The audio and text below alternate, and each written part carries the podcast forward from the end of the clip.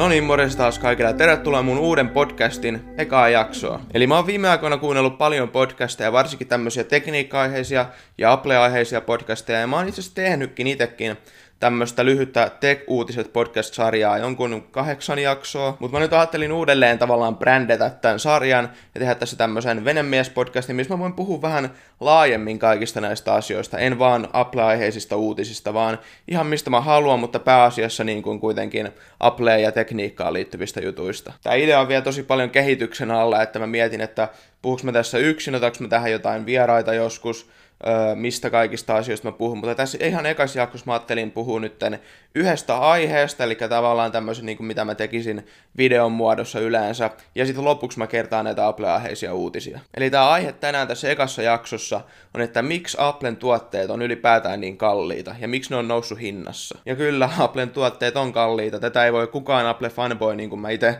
kään kieltää. Mutta se kysymys oikeastaan onkin, että onko ne ylihinnoiteltuja, niin kuin monet ihmiset väittää. Aikanaan Steve Jobs vastasi tähän kysymykseen mun mielestä aika hyvin kun se sanoi, We just can't ship junk. Eli mitä se tarkoitti sillä? Steve tarkoitti sillä oikeastaan vaan sitä, että Apple ei tee niin sanottuja halppistuotteita. Eli Apple ei edes yritä tehdä semmoisia halppistuotteita, ne tekee vaan näitä laadukkaita premium-tuotteita. Edes nämä halvemmat iPhoneit, mitä me ollaan nähty vuosien saatossa, iPhone 5C, iPhone SE ja nyt iPhone 10R, niin ei nekään ole todellakaan ollut mitään halppistuotteita eikä todellakaan mitään halpoja puhelimia. Eli Apple ei ole koskaan tehnyt tahallaan muovista halpaa läppäriä tai puhelinta, jossa on tarkoituksellisesti huono kamera, vaan sen takia, että ne vois pistää sen hinnan alemmaksi. Niin kun sä pidät tämän mielessä, niin voiko se oikeastaan edes verrata 200 euron muovista huonokameraista halppis Android-puhelinta iPhone 10 S Maxiin? Toinen on tarkoituksellisesti halppis tuote, se on tehty sitä varten, ja toinen on tämmöinen laadukas premium-puhelin. Ei tämä oikeastaan selittää, miksi Applen tuotteet yleisesti katsottuna on ollut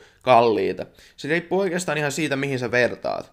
Ja oikeastaan kun sä vertaat Applen tuotteita niihin oikeisiin kilpailijoihin, niin ne ei ole hirveän paljon kalliimpia. Monesti ne on joko samaa hintaluokkaa tai korkeintaan 100 euroa kalliimpia. Ja vaikka ne olisi noin 100 euroa kalliimpia kuin ne huippuluokan kilpailijat, niin sillekin on selitys ja mä tuun puhun siitä kohta. Mutta oikeastaan viime aikoina tämä suurin kritisismi Applen hinnoissa ei ollut oikeastaan edes se, että ne on ylipäätään kalliita, vaan se, että ne on noussut hinnassa jo valmiiksi kalliista hinnoista vielä kalliimpiin. Ja tätä mä oon itsekin kritisoinut yhdessä videossa viime aikoina, että miksi Applen tuotteet on maksanut enemmän kuin ennen.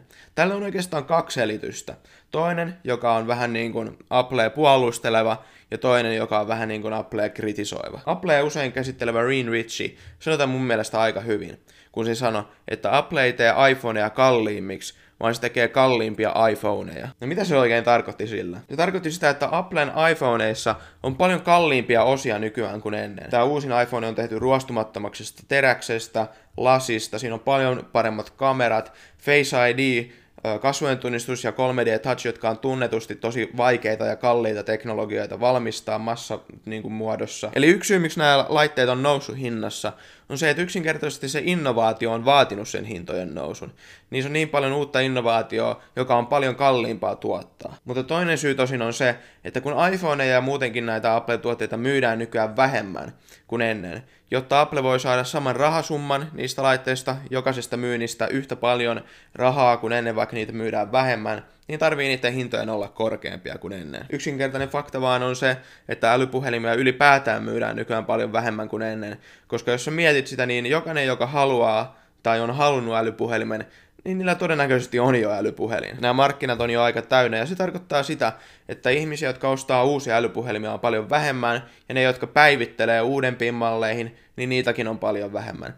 Eli Apple on kuitenkin saatava se sama rahasumma jostain, jotta ne voi jatkaa taustatyötä ja kehitystä näihin laitteisiin ja niin edespäin. Eli niiden on tarvinnut nostaa näitä hintoja entisestään. Eli tämä kaksi syytä yhdessä on oikeastaan se ratkaisu siihen, että miksi Applen hinnat on noussut viime aikoina. Se, että niissä on ollut kalliimpia osia ja se, että kun laitteita myydään vähemmän, niin niiden hintojen on tarvinnut nousta. Mutta mun omasta mielestä kuitenkin Applen tuotteet, niin niiden se hinta on niin kuin selitettävissä, koska ne tarjoaa paljon asioita, mitä muut kilpailijat ei ollenkaan tarjoa. Yksi niistä on tämä kuuluisa laitteiden ekosysteemi. Mulla on tässä mun edessä mun iPad, mun iPhone ja tuolla tätä podcastia nauhoittaa mun Mac. Nämä kaikki laitteet toimii yhdessä erittäin hyvin. Mä olisin voinut esimerkiksi aloittaa kirjoittaa tämän podcastin käsikirjoitusta mun Macillä, jättää sen kesken, ilman mitään siirtelyä tai lähettämistä, mä olisin voinut jatkaa tämän käsikirjoittamista vaikka mun iPadilla myöhemmin. Mun kuvat, mun tiedostot, mun musiikki on kaikki saatavilla automaattisesti kaikilla mun laitteilla. Mä voin vastata viesteihin ja puheluihin ja ilmoituksiin millä tahansa laitteella. Ne kaikki synkronoi automaattisesti ja taustalla. Tämmöistä toimivuutta vaan kilpailijat ei oikeastaan tarjoa ollenkaan. Ja ainakin itselle Applen näkemys teknologiasta ja varsinkin yksityisyydestä on yksi tärkeä syy, miksi mä pysyn Applen tuotteiden parissa. Mikään muu teknologiafirma ei ottanut näin hyvää asemaa yksityisyyteen liittyen.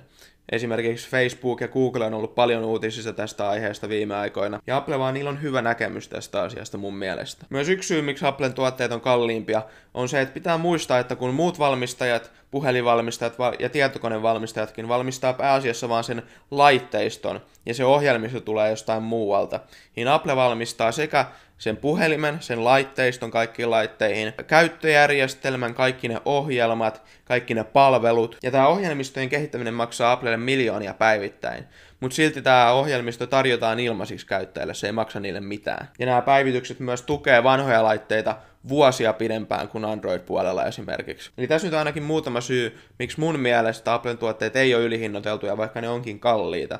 Ja se oikeastaan, kuten mä alussa sanoin, se riippuu mihin sä vertaat jos sä vertaat niihin oikeisiin Applen kilpailijoihin, niin ne ei ole niin ylihinnoiteltuja kuin sä voisit ajatella, jos sä vertaat jonkin halppistuotteeseen. Nyt voitaisiin mennä näihin Apple-aiheisiin uutisiin. Ihan ekana Apple aikoo pian julkaista oman Netflix-kilpailijansa. Eli The Verge uutisoi siitä, että Apple aikoo pian julkistaa tänä keväänä niin kuin niiden oman pitkään odotetun videostreaming-palvelunsa. Ja tämä tulee kilpailemaan niin Netflixin kuin HBO ja näiden kanssa. Apple on itse asiassa viimeisen vuoden ja parin aikana tilannutkin paljon tämmöisiä alkuperäisohjelmia ja sisältöä tätä palvelua varten, mutta tähän asti me ei olla vielä nähty sitä. Ja se isoin juttu tässä on se huhu siitä, että Apple tulee tarjoamaan tämän palvelun ilmaisiksi kaikille, jotka omistaa jonkun Applen tuotteen, esim.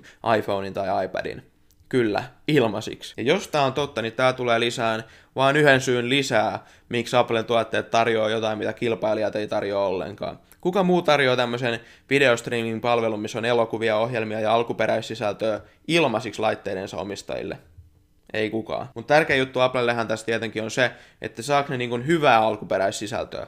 Jos niillä on vaan sitä samat ohjelmat, mitä kaikilla muillakin on, niin ei kukaan aio vaihtaa niiden Netflixistä tai muusta tähän Applen palveluun. Mutta jos Apple saa sinne jotain hyvää alkuperäissisältöä, jonkun hittisarjan tai ohjelman tai dokkarin, niin sitten joku voi harkitakin siirtyä tänne Applen tuotteeseen ihan vaan sen takia, että ne saa sieltä jotain, mitä ne ei kilpailijoilta saa. Ainakin Netflix on saanut monia hyviä alkuperäisohjelmia ja sen takia monet pysyykin siellä. Yksi tärkeä juttu tässä on myös se, että Apple ei aio rajoittaa tätä niin kuin vaan omiin laitteisiinsa, vaan sä tulet pystyyn katsomaan tätä streaming-palvelua vaikka Samsungin älytelkkarilla tai millä vaan muulla laitteella. Eli vähän samalla lailla kuin Apple Music aikanaan julkaistiin myös iOSille sekä Androidille, niin tämä tulee olemaan saatavilla muillakin kuin Apple-laitteilla. Ja mä muistankin, kun Apple Music julkaistiin, niin monet, kuten mä itse sanoin, että tästä ei tule mitään Spotify-tappajaa tästä Apple Musicista. Ja vaikka se ei varsinaisesti ole mitään Spotifyta tappanutkaan, niin silloin yli 50 miljoonaa tilaajaa tällä hetkellä Apple Musicilla.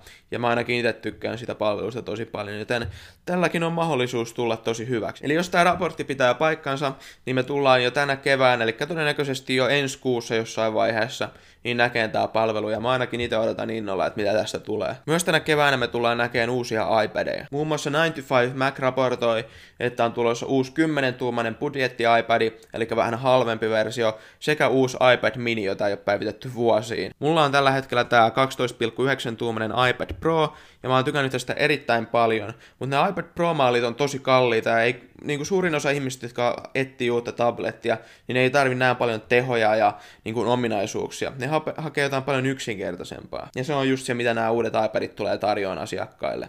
Mutta mun kysymys on, että tullaanko me näkemään tänä keväänä näiden muiden tuotteiden lisäksi Applen AirPower ja uudet AirPodsit.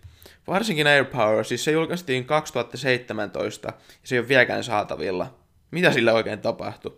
Mun mielestä olisi aika, että me nähtäisiin se vihdoinkin niin kuin tulevan markkinoille. Ja viimeisenä tähän jaksoon, niin Bloomberg on julkaissut raportin iOS 13 ja sen ominaisuuksista.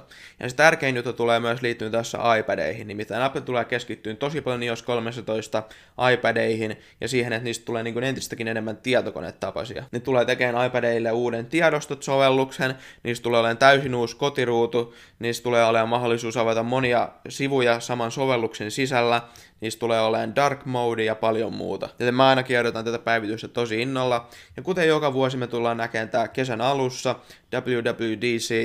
WWDC-konferenssissa yleensä julkaistaan nämä uudet iOS-päivitykset. Ja tietysti samassa tilaisuudessa me tullaan näkemään myös uusi macOS-päivitys, uusi WatchOS-päivitys ja uusi tvOS-päivitys. Ja on myös se mahdollisuus, että jos tämä Applen streaming-palvelu ei julkaista tänä keväänä, niin me tullaan näkemään se kesällä täällä WWDCissä. Eli tässä oli ihan eka Venemies podcastin jakso. Kuten mä alussa sanoin, mä vielä mietin tätä formaattia, että minkälainen tästä tulee, kuinka usein mä julkaisen näitä jaksoja, tuleeko tässä olla jotain vieraita jatkossa ja niin edelleen, vai puhuks mä vaan täällä yksin näistä asioista.